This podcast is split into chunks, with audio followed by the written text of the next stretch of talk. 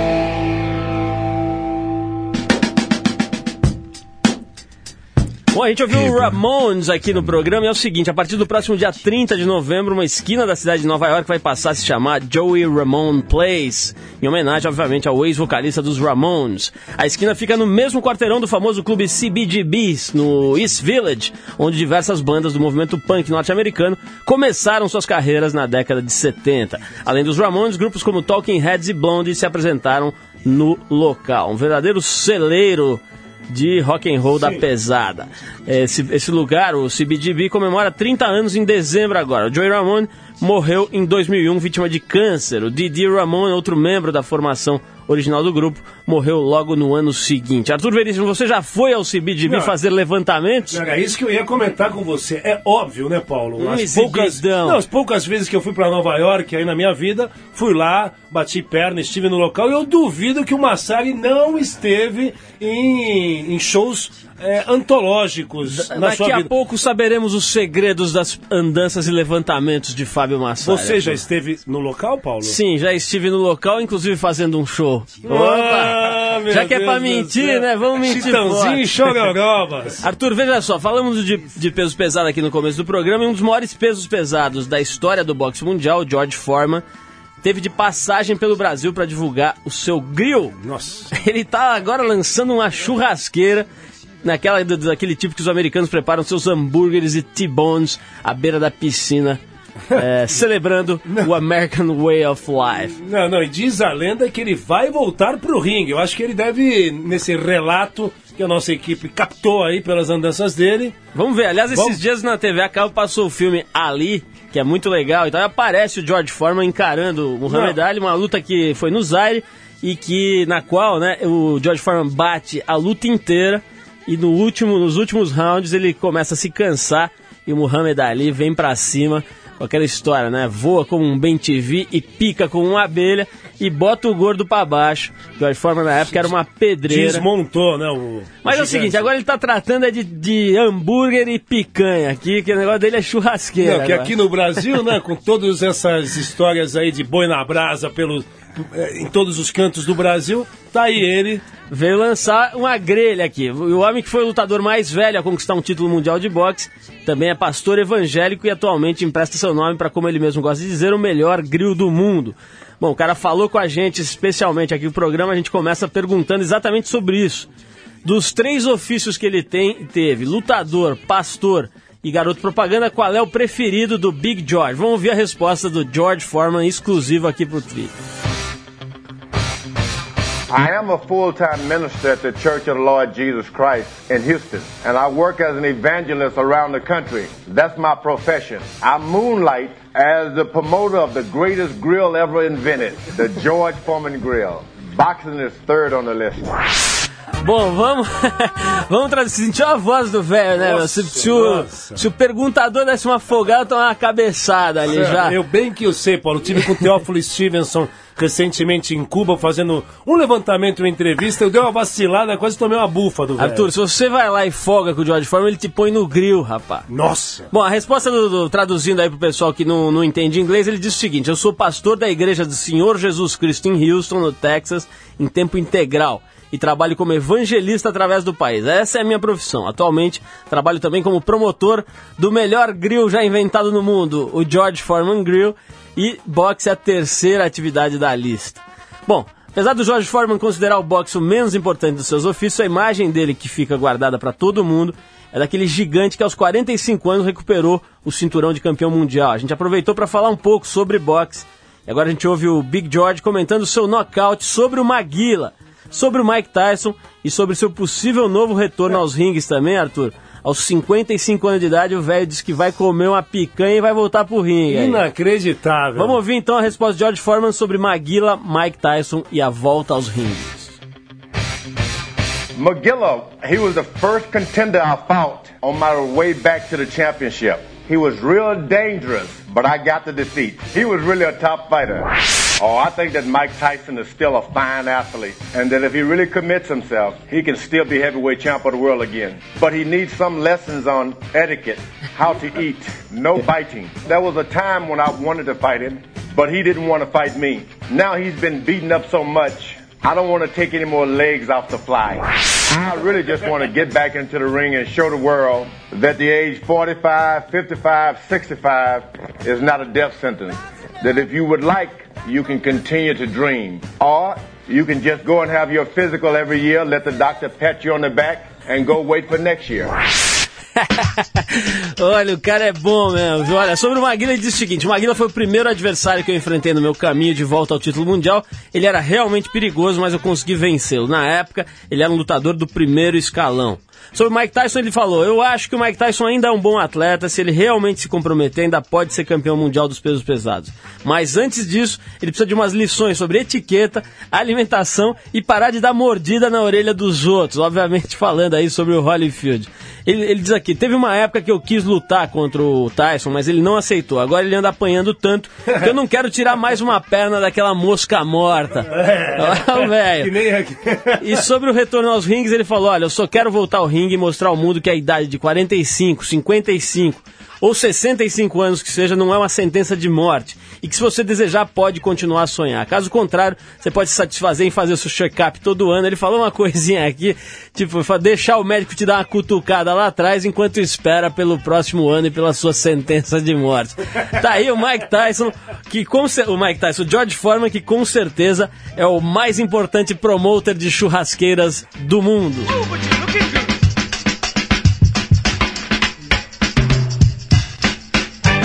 Está falando de boxe aqui, o ex-pugilista Chuck Wepner está pedindo uma indenização de 15 milhões de dólares a, a Sylvester Stallone. Gostou da pronúncia, Arthur? Tá impecável. Muito obrigado. Chuck, conhecido nos rings como Bayonne Bleeder ou Sangrador de Bayonne, foi a inspiração declarada dos bem-sucedidos filmes da série Rock com o Sylvester Stallone. Em 75, o Wepner foi convidado a disputar o título com a lenda Muhammad Ali. Enquanto todos acreditavam que seria uma luta fácil para o Ali, Wepner aguentou 15 rounds e inclusive chegou a derrubar o Muhammad Ali. Apesar de sentir que teria a chance de vencer, acabou derrotado. No livro The Official Rocky Scrapbook, de 77, onde conta a história por trás de Rock, Stallone escreveu: Naquela noite, fui para casa e senti que tinha o começo do meu personagem. O Epner disse na última quinta-feira que depois de passar anos recebendo apenas beijos e abraços de Stallone, além de promessas não cumpridas de pequenos papéis em filmes e outros projetos, ele agora quer bufunfa. Durante a entrevista coletiva, ele ainda brincou: Se for o caso, estou disposto a resolver esse assunto no ringue. Isso. Só dá machão lá nos Estados Unidos, né? Tu É. já percebeu, né? Todo mundo fodão, neguinho quer a churrasqueira e sai na porrada. Negócio ali não é brincadeira, não. Daqui a pouquinho É. tem Fábio Massari aqui. Paulo, É. só que na Inglaterra a história tá diferente, viu? Como é que chama aquele. Puta, tem- tá, tá- tá tendo problemas de alcova na realeza. Ah, é, não, mas eu pensei que você estava falando daquele lutador que é atual campeão mundial de É, peso pesado. Paulo, É... Mas e o butico do Inglês. Príncipe Charles? Isso aí nós vamos perguntar pro Fábio Massari. Fábio daqui a Massari pouco. deve saber do butico ele andou do ali pela, Charles. Ele andou ali pela Inglaterra, fuçando os submundos aí. Sim, sim. Daqui a sim. pouquinho ele já tá aqui no estúdio, daqui a pouquinho tem Fábio Massari. E agora uma música, mais uma música que ele ajudou a gente a preparar, separar aqui hoje, que é uma banda que o Arthur não conhece, não gosta e tem medo. Jesus and Mary Chain, Oh, Just Like Honey.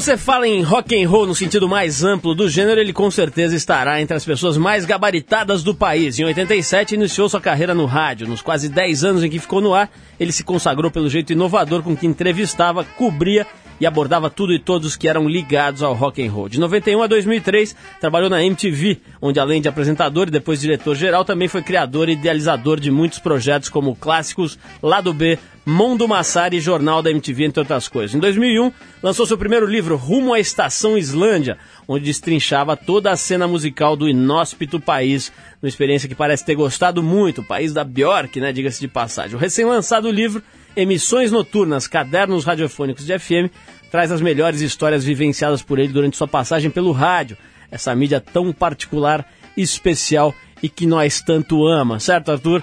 Estamos falando do reverendo, como ele era chamado lá na MTV, Fábio Massari, que hoje, além de nos conceder essa entrevista, também está sendo responsável pela seleção musical do programa. Você vai conferir um apanhado das músicas mais representativas do rock, na opinião do próprio Fábio, ao longo do programa. Fabião, Obrigado pela tua presença de mais nada, é um prazer um ter você prazer, aqui. Ficou falando PHD, essas coisas, eu estou no meio de duas verdadeiras legendas da contracultura ou algo parecido. É né? a dupla, Paulo Lima e Arthur Veríssimo. A pô, dupla Calha e Rufo. Por favor, aqui é só dragão de comodo. Sensacional, cara, estou em casa. Fabião, essa história aí de você ter acabar, acabar virando assim essa, essa, esse especialista, esse quase cientista aí do rock and roll. Foi uma negócio, grande eminência, né? Foi um negócio que você planejou isso daí, aquelas coisas que você vem desde 3 anos de idade, já tinha disco dos Beatles, que... ou de repente foi, foi caminhando para isso e quando você viu já estava lá? Não, não sei se dá para planejar exatamente, mas uh, de, desde moleque que eu, eu botei na cabeça que eu, que eu gostava mesmo de música e não, não queria ser músico, nunca tive essa história de ser músico frustrado ou algo parecido. Uh, eu determinei aí em algum momento que os meus primeiros discos, a minha coleção começa por volta de 73, 74. Eu tinha uns 10 anos na época, quer dizer, secos e molhados na televisão. Pô, secos e molhados, então chega o disquinho em casa. Alice Cooper tocou no Brasil em 74. Que Estive no show também. Estive no show. Então eu tinha 10 anos, obviamente fiquei interessado, quero ir no show. Meu pai não deixou, mas trouxe o disco do Alice Cooper para casa, então achei ali começa a coleção. Schools Out. Não, eu ganhei o Muscle of Love. O Muscle é, of Love. Clássico que tem eles todo arrebentados assim na, na capa, enfim.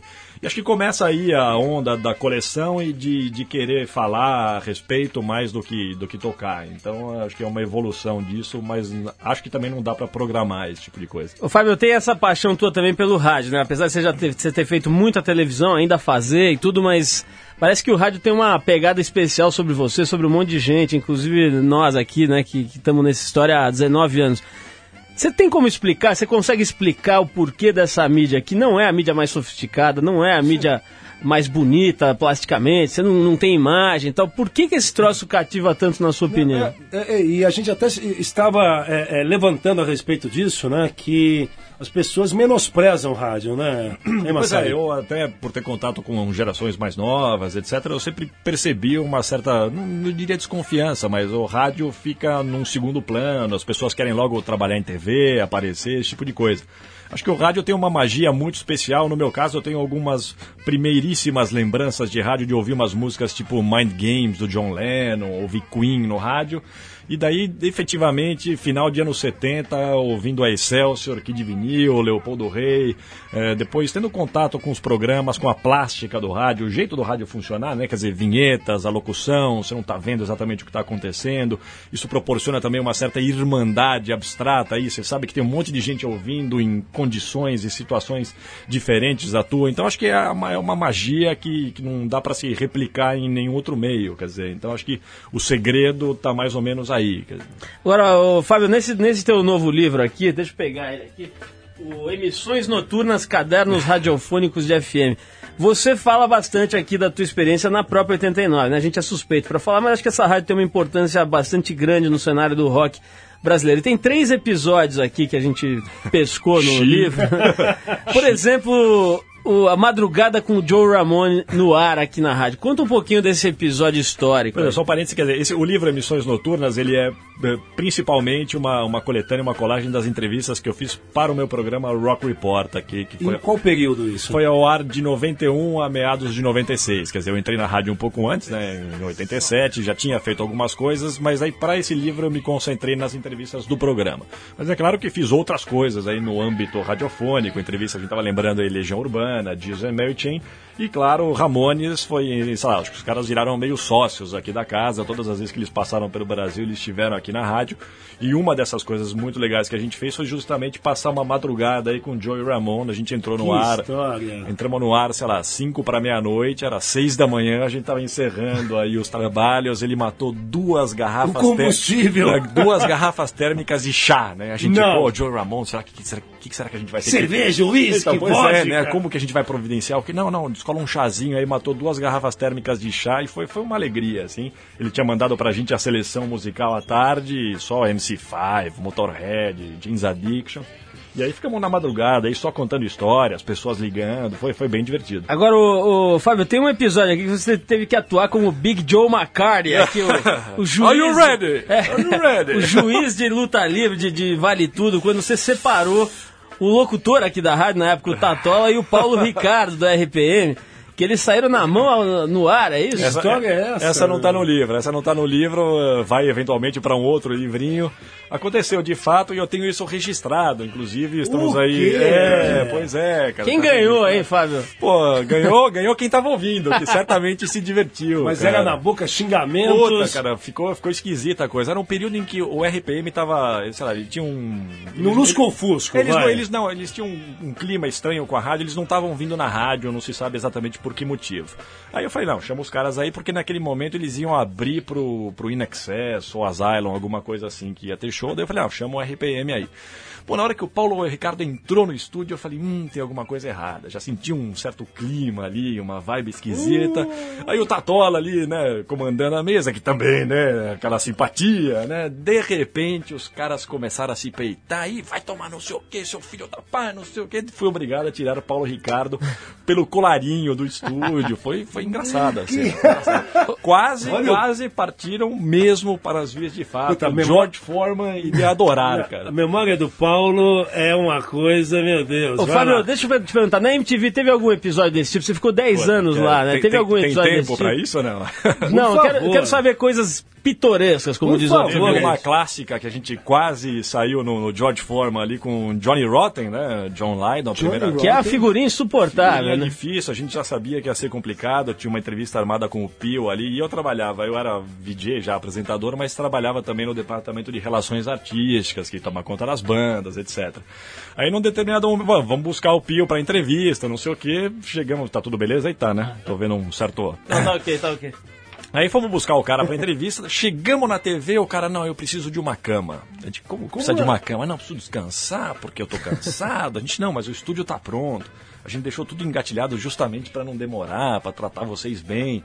Bom, resumindo, o cara xingou todo mundo, tava com a camisa do Flamengo, nunca me esqueci. Ele começou a xingar todo mundo, tratar muito mal as pessoas e a gente efetivamente quase partiu pra briga ali. Eu, Daniel Benevides e Gastão contra a Rapa. A gente, naquele momento a gente ia se dar mal dentro do prédio, mas depois ia ficar difícil para eles saírem Lá do prédio. fora. Lá fora ia ser complicado, mas foram embora, batendo porta, xingando, e o stupid fuck, não sei o quê. Que grosseria A troco de nada, né? assim, pura e simplesmente a troco de nada. Queria uma cama. Mas histórias como essas tem várias. Butthole Surfers também foi difícil de entrevistar, é uma banda que eu gosto muito, o cara cismou com a gente, isso acontece, né? Mas depois de um tempo a gente não se preocupa mais com essas coisas. Ô, Fábio, eu vou tocar um som aqui pra gente dar um break. Depois eu quero que você conte um pouco da sua paixão sobre este artista que eu sei que você também entrevistou, Sim. que é nada mais nada menos do que Frank Zappa. Vamos tocar aqui o Camarillo Brillo. Vai lá.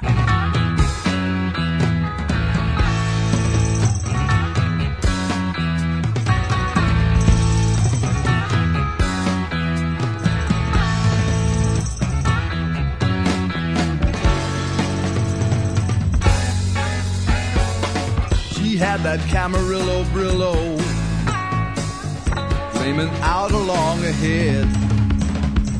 I mean her Mendocino Beano by where some bugs had made it red. She ruled the toads of these short forests and every newt in Idaho and every cricket who had chorus by the bush in Buffalo. Said she was a magic mama and she could throw a mean tarot and carried on without a comma. that she was someone I should know.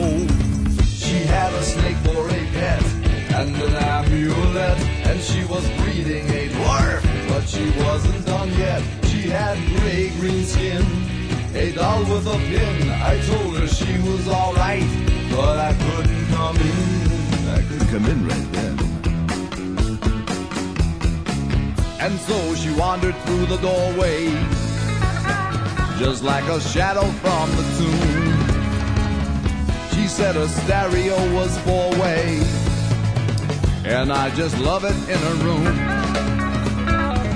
Well, I was born to have adventure, so I just followed up the steps, right past a fuming incense stencher to where she hung her castanets.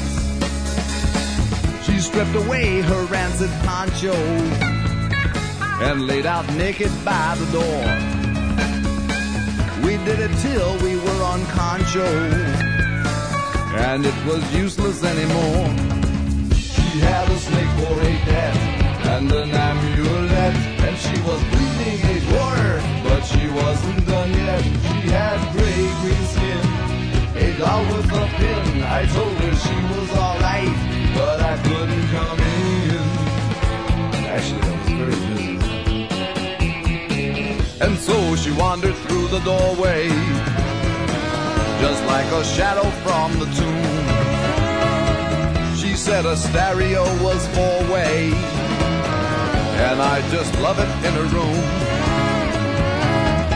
I was born to have adventure, so I just followed up the steps, right past the fuming incense stencher. To where she hung her castanet. She said she was a magic mama, and she could throw a mean tarot, and carried on without a comma. That someone I should know.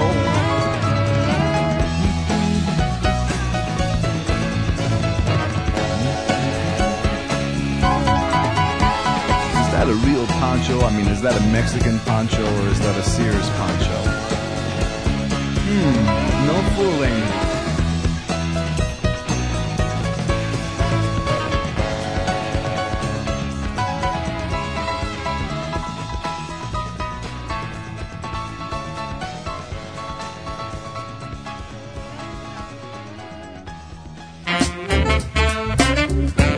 Bem, senhores e senhoras, estamos de volta aqui. Estamos conversando com o Fábio Massari, mas antes de eu falar com ele sobre Frank Zappa, olha só essa. Um estudo revelou que os americanos estão cada vez mais batizando seus filhos com nomes de marcas conhecidas e valorizadas. Claro que as universidades americanas correram para estudar o fenômeno. O professor de psicologia Cleveland Evans, da univers- da Universidade de Bellevue, no Nebraska, organizou Tá uma. cheio da pronúncia. Tá meu. difícil Tá aqui. enjoado. Não, olha o nome do, Tá do cara. permaloço, permaloço. o nome do cara, Cleveland Evans, Evans. da Universidade de Bellevue, no Nebraska. Yeah, Tá difícil aqui o desafio da pronúncia. Ele organizou uma pesquisa com dados da Previdência Social lá dos Estados Unidos. Segundo ele, que estuda nomes de bebês há 20... Só lá, né? Nos Estados Unidos vai ter um especialista em nome de bebê há 25 anos. Qual é a dica? Que eu vou ter uma filha agora. Tem boas dicas Tem aí, várias Paulo? aqui. Tem, favor. olha só o que, vem aqui. Segundo ele, os nomes reti- retirados de marcas famosas associadas com dinheiro e originalidade refletem a aspiração material das famílias americanas. Trocando em miúdos, reflete como eles são topeira mesmo. né? Manda os nomes de tutu. Olha então, só, aí. cara. Entre os nomes mais recorrentes estão os seguintes: L'Oreal.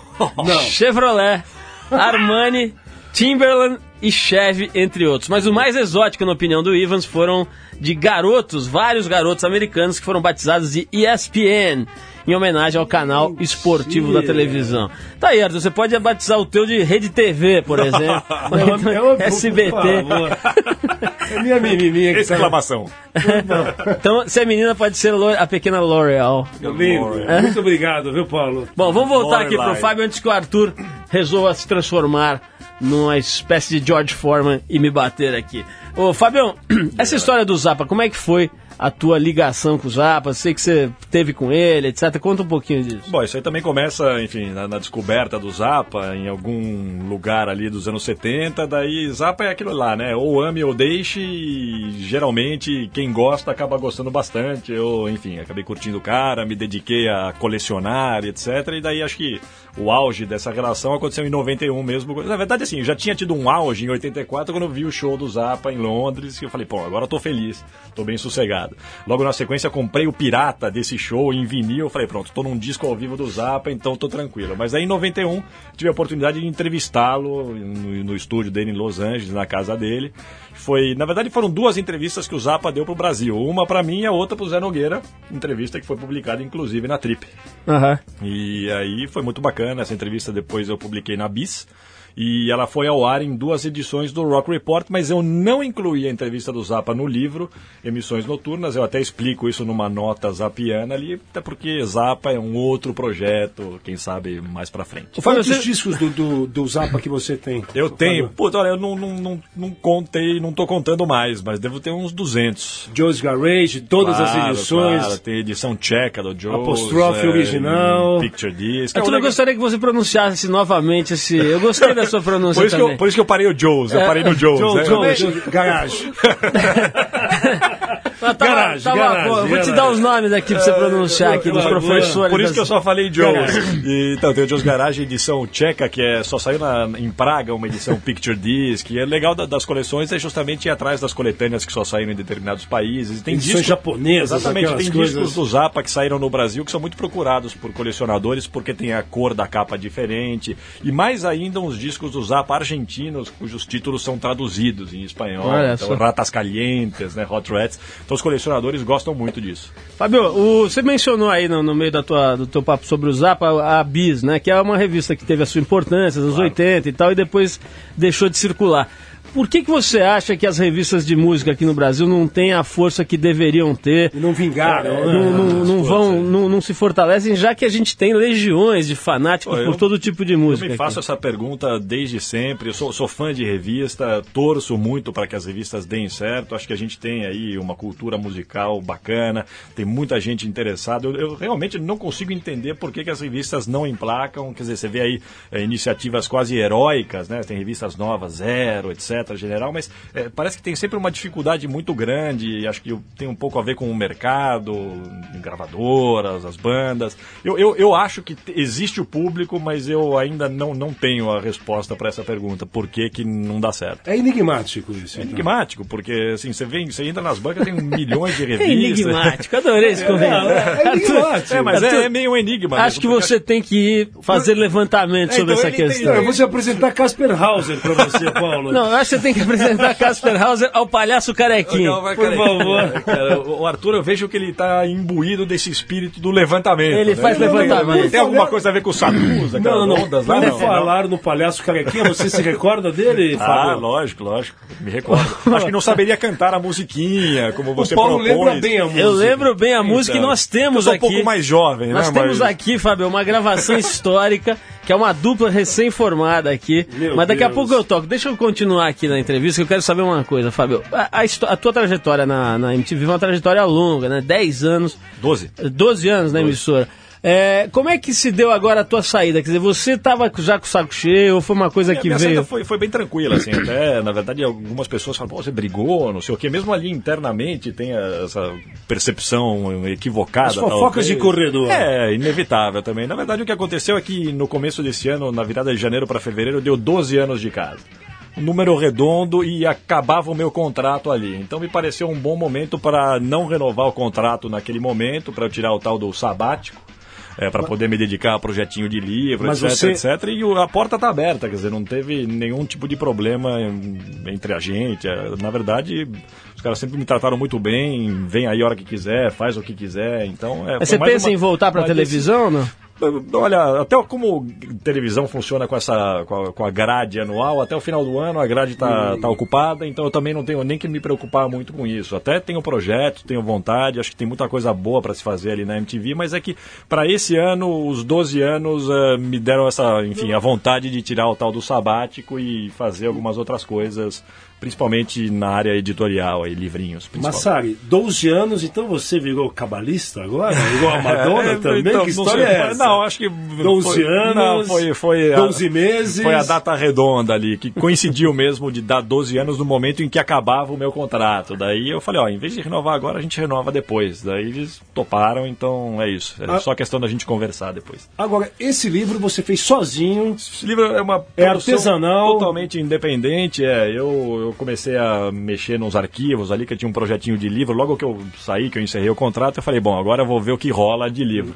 Aí mexendo nos arquivos, eu acabei tocando, topando com os arquivos do Rock Report, meio que organizados, e falei, pronto, é isso aí, o livro vai ser uma homenagem ao programa, uma homenagem ao rádio, e daí eu decidi fazer sozinho mesmo, ser o editor em, em todos os sentidos. E as pessoas pediram nas ruas também pra você, né? Se, Foi- te recordando algumas É, não, foi- entrevistas, foi, é isso? foi legal que num determinado momento, quando eu estava para decidir o que fazer com essas entrevistas, eu encontrei com algumas pessoas, uma em Curitiba, no Curitiba Pop Festival, depois encontrei aqui em São Paulo também outra pessoa, pô, eu tava ouvindo o Rock Report outro dia, que eu tenho gravado, mas daí eu passei para CD, eu ouço no carro. Que coisa. Aí esse tipo de coisa é muito bacana. Daí eu falei, pronto, é isso, cara, é o Rock Report que vai ser o assunto desse livro, e com o Rock Report eu presto um tributo a esse universo do rádio que é muito bacana.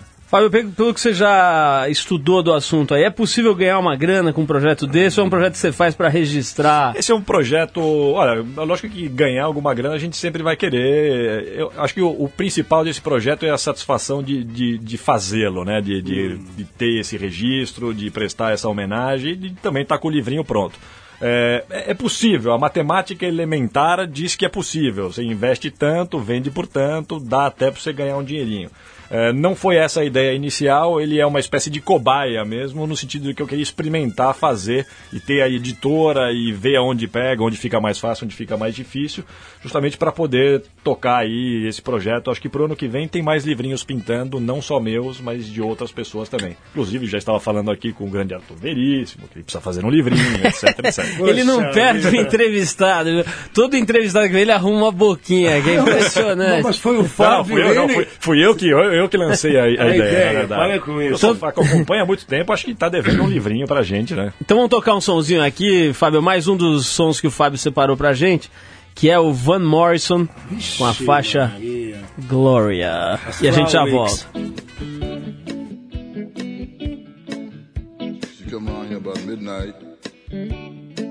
She come around here about midnight. Make me feel so good. Every night about midnight. She come to my home. Make me feel alright. Walking down the street. She knock on my door. Walking down the street, you knock on my door. You come in my room, room, make me feel so good. Woman do? Well, well, she make me feel alright.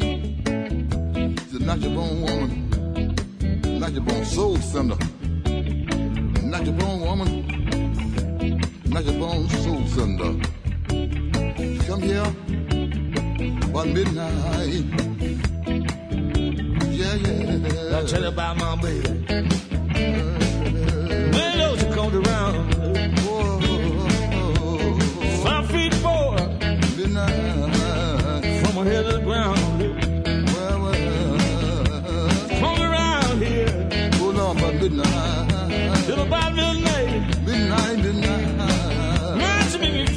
so good.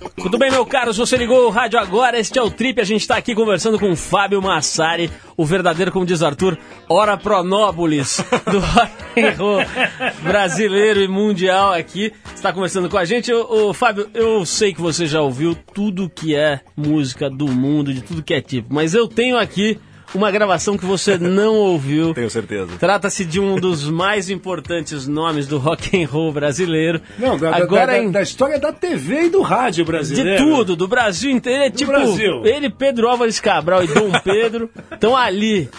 E, e agora ele acaba de se juntar com um novo parceiro numa dupla que promete muito. Estamos falhando, Eu cantei tudo errado. Estão- Até sei o que é. estamos falando do verdadeiro e único palhaço carequinha que agora se juntou com Arthur Peníssimo, Deus do que céu. é o nome artístico do Arthur. Não, mas não para as criancinhas, né, Paulo? Por favor. E eles é feio. estão, ó, depois da Xuxa pelada, ali não tem mais nada que choque as criancinhas.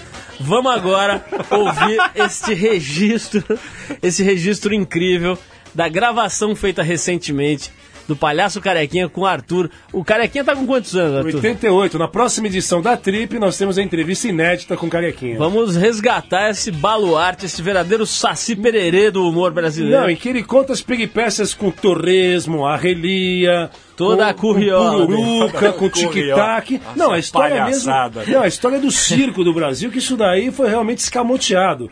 Porque veio agora o Império das Loiras e esqueceram completamente os palhaços. O que é muito bom são os nomes, né? Pururuca, Torresminho. Chicharrão. É muito bom. É, poxa. Vamos, vamos ouvir então essa gravação que é mais importante do que o encontro do Fábio Massari com o Frank Zappa. Vai lá. O bom menino não faz menina cama, o bom menino faz malcriação. O bom menino vai sempre à escola e na escola aprende sempre a lição. É, é, Ô, Fábio, Puta, sensacional. é ou não é um registro emocionado, da maior importância? É importantíssimo, Hein? emocionadíssimo. Não, mas isso está na corrente sanguínea, na, na memória de qualquer pessoa. Olha, a produção está sinalizando aqui que temos mais uma faixa. Não, por favor. É o lado B, em homenagem ao Fábio Massari. É o carrapato É o lado B do rádio? do, do Carequinha em mais um hino da infância brasileira. Vai lá. A vida do palhaço é um drama. Ele canta, ele chora, ele ri. Mas a alegria do palhaço é ver uma criança sorrir. Palhaço, aquele abraço, nós gostamos tanto de você. Palhaço, você é gente, é gente que a gente vê. Lai, lai, lai, lai. Tem, tem, tererém, tem. Tem, tem, tem, tem. Que maravilha, hein? Finalzinho, Tem, tem, finalzinho tem, dá pra virar uma vinhetinha, hein? E ele, e, ele, e ele tem uma voz bonita, né? Com 88 Não, é o anos. bordão desse. Dele, esse Ah, ok. terrem, Ah, tem, tá. terrem, tem, tem. Pô, tá bem mesmo, né? 88. Não, não, poxa, não. 88 anos. Ele se iniciou na televisão em 51, isso na TV Tupi, inaugurou a TV Tupi no Rio, e durante 16 anos ele teve um programa que era ao vivo. Isso aí todo mundo esqueceu, todo mundo quer saber desses programas dominicais, que é essa porcalhada que tá a televisão a- a- atualmente. Certamente os arquivos foram todos pro espaço, não deve ter nada gravado. Não, em 81 ele voltou pra TV Manchete, em que a Marlene Matos era assistente de palco dele, e ele Que conta medo. que a Xuxa ficava no cantinho. A Xuxa ocupou o lugar dele. O programa era dele. Olha só. Isso vocês vão saber na entrevista inédita na Trip. Muito bem, Arthur. Belo levantamento. Agora, Levantou bem. Fábio, Fábio, o... falando agora assim, a gente tava falando do, do Carequinha como uma, uma lenda aí do, do, do- do passado brasileiro, Mas das tá vivo, artes né? brasileiras e tal. É, mas enquanto artista, né, é, é, foi ativo em outra época. Agora, tem uma, uma conversa que rola volta e meia por aí, falando sobre a produção artística da música brasileira atualmente. Não só do rock, mas de tudo. É, tem muita gente que defende a tese de que essa produção nos últimos anos ela não atingiu o mesmo nível do que se tinha aqui nos anos 60, 70, etc. Você que presta atenção em música a fundo e tal, você acha que tem uma produção musical do mesmo nível artístico e criativo do que se tinha no passado aqui no Brasil hoje? Olha, eu acho que tem muita coisa boa rolando no âmbito da independência. Quer dizer, acho que de uns anos pra cá, é, finalmente as pessoas perceberam que dá pra ter vida saudável no universo da música longe das grandes corporações.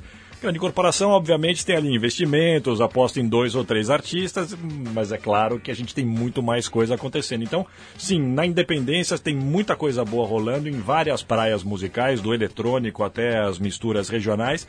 E acho que tem produção de qualidade, com o advento de novas tecnologias, o pessoal está produzindo em casa, em estúdios mais caseiros, nem por isso a qualidade está comprometida. Eu acho que sim, eu acho que o, que o problema que a gente tem é justamente na produção que fica por conta das grandes corporações, que tem uma maneira viciada de trabalhar, quer dizer, pararam há umas duas décadas pelo menos. né? Fábio, as suas. ô, ô, ô, Fábio, eu queria te dizer assim que quando, o- quando o Arthur rumina durante a resposta do convidado, é porque ele concordou profundamente. então, eu não sei se você ouviu. assim, eu, eu, ele fala assim, Mas eu tava na Vai, dúvida vai, se ele vai. queria me interromper. se ele tava com problema. Eu tô acompanhando é, é, o seu pensamento, mas as suas preferências musicais, Real- realmente, poxa, é até um impropério é, perguntar pra você sobre a cena da música eletrônica e a cena do rock and roll. Hoje, Afinal, é um doutor hora pro Não, não, hoje, hoje, poxa, a gente já tá meia-noite adentro aí. É, a gente tem um show aqui em São Paulo, Echo and the Bunnymen, voltando aqui novamente, virou uma casa deles. Pra você, essa diferença, o show do DJ na, na cena eletrônica, que tem uma importância tão grande dos jornais, dos meios de comunicação, e um show de rock and roll, qual é a verdadeira diferença? Que bela pergunta incisiva, Arthur. Muito bem. É, veja não, bem, é eu, eu particularmente, a música eletrônica não é uma novidade desse século, né? Quer dizer, uma das primeiras coisas que eu ouvi na minha vida, uma das primeiras coisas da minha coleção é Kraftwerk. Quer dizer, Sim. os caras estavam fazendo isso há 30 anos. Retornaram com o disco depois de 16 Sim, quer dizer, anos E agora. acho que é essa relação com a eletrônica sempre existiu. É claro que agora a gente tem esse, no, esse parêntese aí da contemporaneidade, o hype, as baladas. Acho que isso transcende um pouco o caráter pura e simplesmente musical. Quer dizer, eu, eu fui ver esses DJs, os top DJs se apresentando.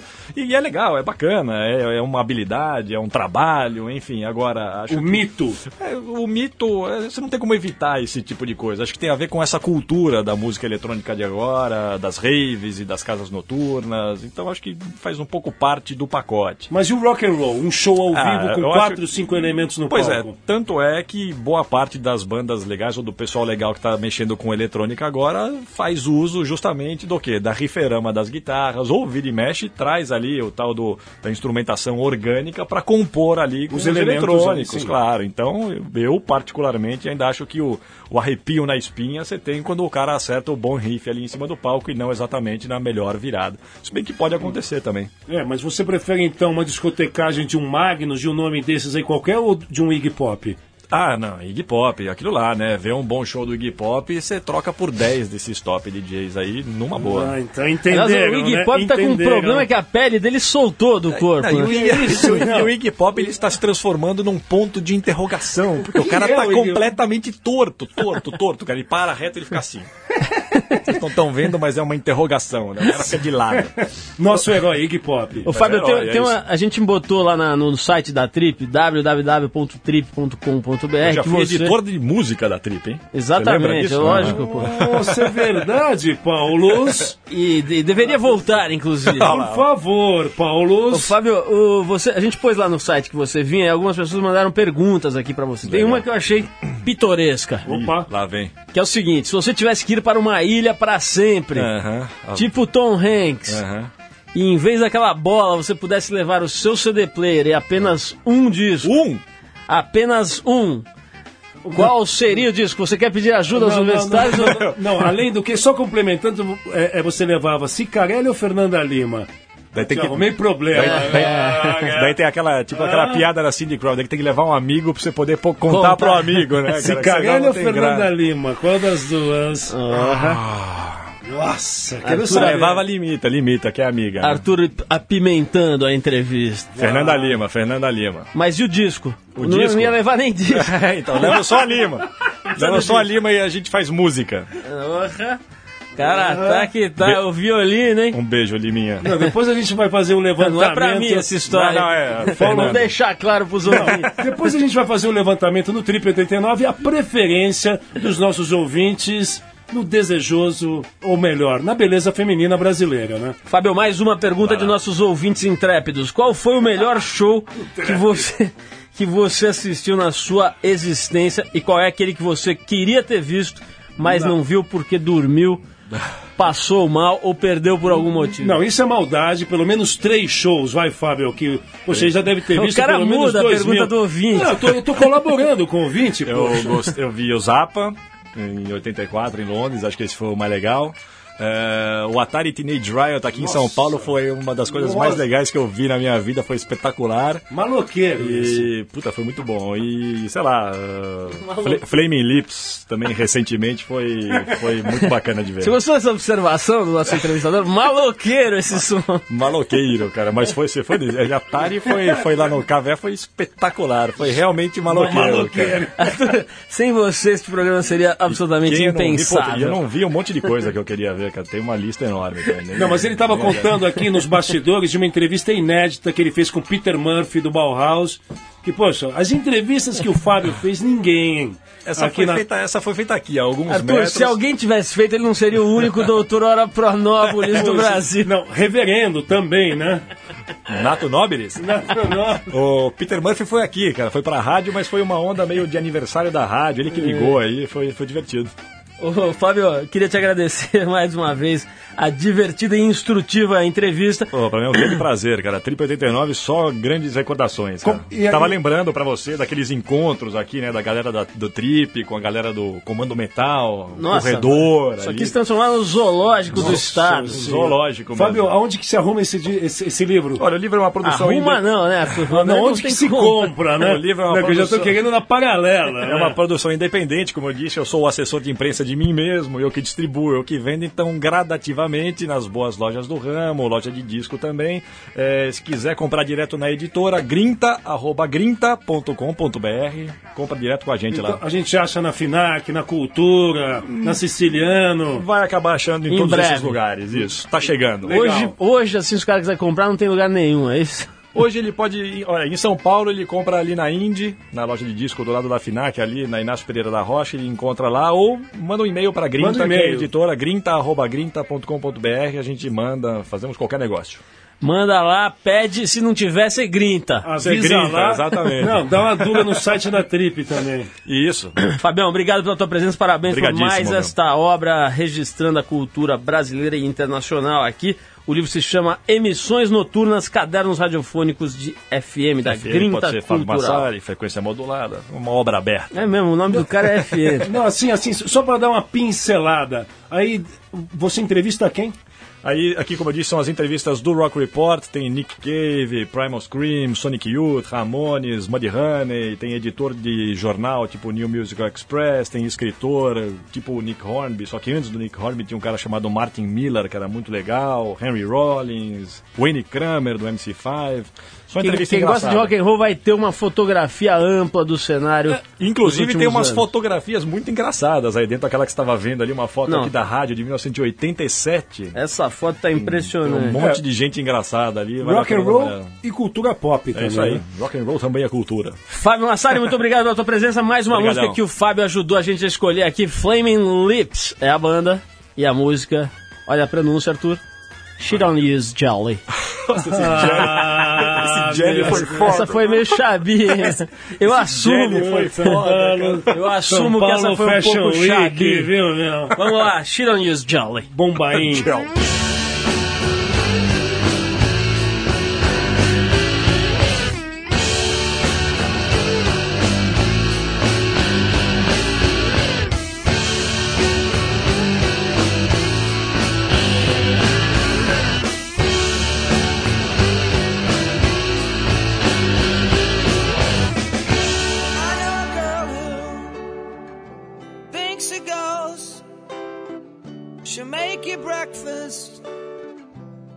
make you toast. But she don't use butter. And she don't use cheese.